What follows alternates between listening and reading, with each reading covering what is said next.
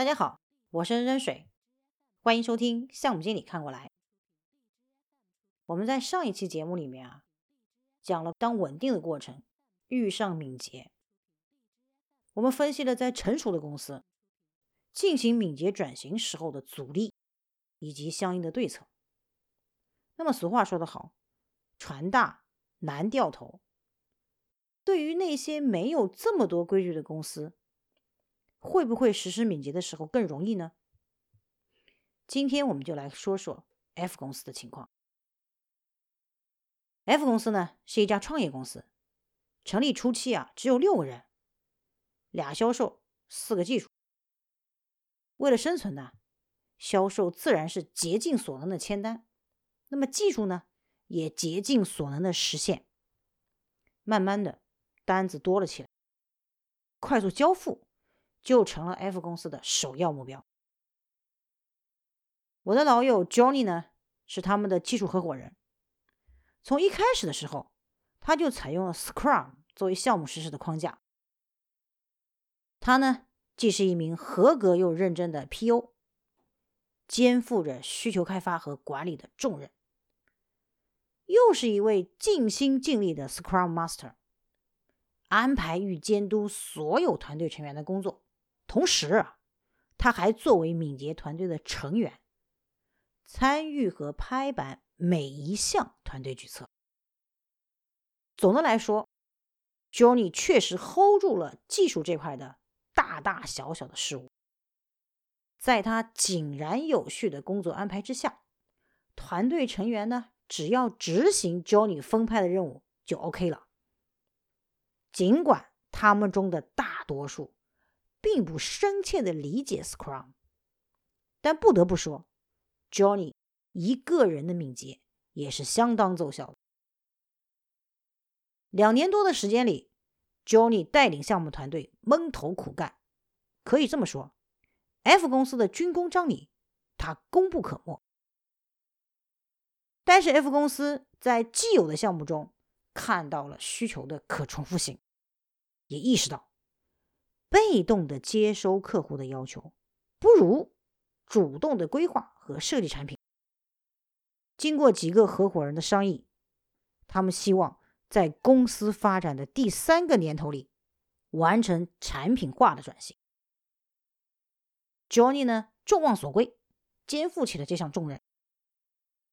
不过，对于一家初创公司来说，是无法给 Johnny 提供一个纯粹的转型空间的，也就是说，他需要一边完成爆发式增长的项目订单，一边呢要实现产品转型。今年呢，团队已经激增到了八十人，Johnny 已是分身乏术，别说产品转型了，只要他在项目中的参与度一降低，交付就会遇到问题。Scrum 是他们之前成功的倚仗，于是呢，Johnny 决定复制几个自己，便招聘了几个 Scrum Master，继续贯彻和扩大敏捷。Johnny 是这么想的，他希望新来的 Scrum Master 呢，可以带出几个自己的翻版，或者干脆直接成为自己的翻版。这个想法。无疑呢是过于理想了。至于团队呢，早已习惯了接受安排、听命行事，而新招聘的 Scrum Master 是缺乏业务经验的。想要成为 Johnny 这样的多面手，既要是 PO，又要是 Scrum Master，同时呢还要是敏捷团队的实施的成员，需要的。可不仅仅是时间。事实上，我们知道很多初创公司进入快速发展时期时，都会遇到类似的问题。一方面需要快速交付变现，为仍然幼小的公司提供源源不断的供给；另一方面呢，面对扩张的业务和人员规模，他们需要通过适当的管理来实现。更高效的协作。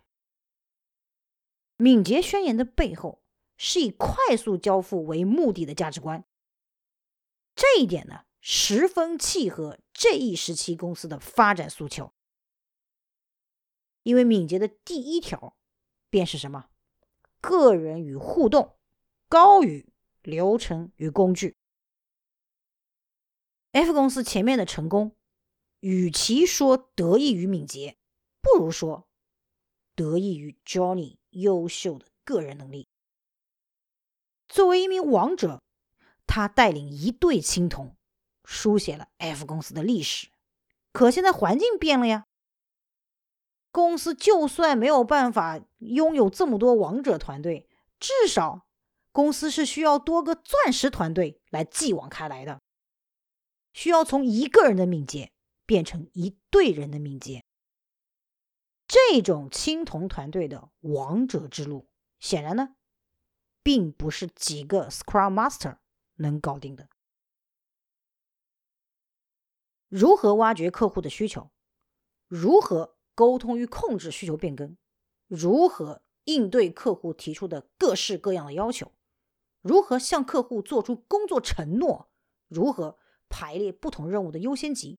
如何分配和调整工作量？如何把控进度？如何协调资源？遇到问题如何系统的思考和决策？如何管理冲突？如何处理突发事件？等等等等，这些都是 F 公司之前 Scrum 成功的基础。不过很可惜，Johnny 并没有意识到这些个关键成功因素都只潜藏在他一个人的脑子里。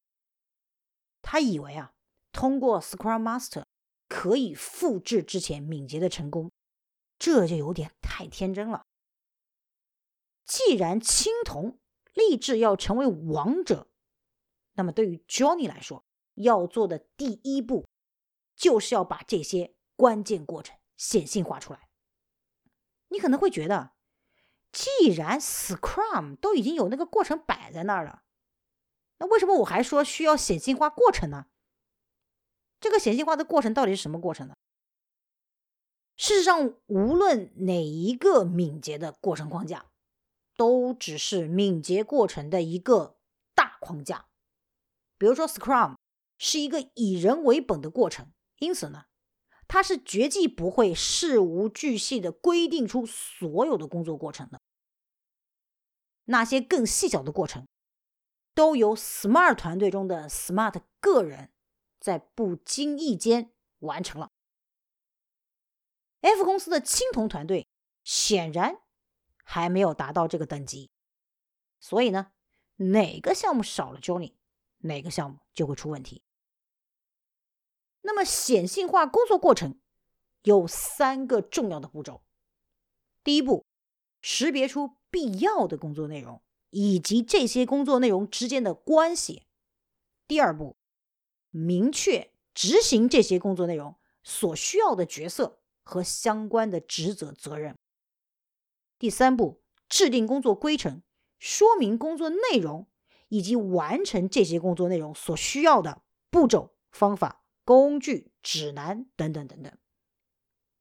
F 公司事实上并不需要复杂庞大的工作过程，只要有利于快速交付就足够了。这也符合敏捷所推崇的价值主张：做最有价值的事情，避免浪费。当有了显性化的过程，就好比有了一张明确的地图，成员们。是可以清晰的看见工作过程在整个团队中的流转。这样做不仅有利于他们理解各自以及彼此的工作，更有利于他们了解项目的全局，以便有充足的信息进行工作决策，逐渐慢慢的成为过程的真正的所有者。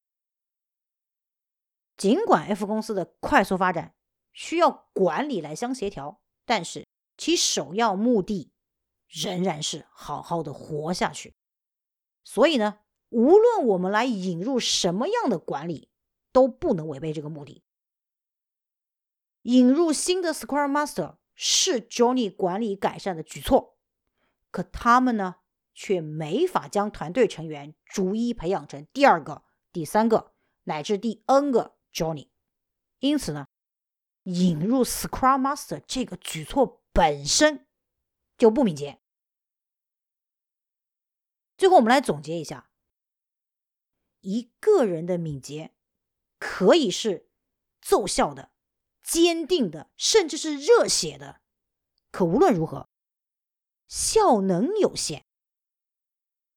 大家不要忘记啊，公司发展始终、最终一定会走向规模化，需要的是一队人的敏捷。一队人的敏捷，这个过程可以敏捷起来吗？你的心里有答案了吧？我是任水，感谢收听项目经理看过来。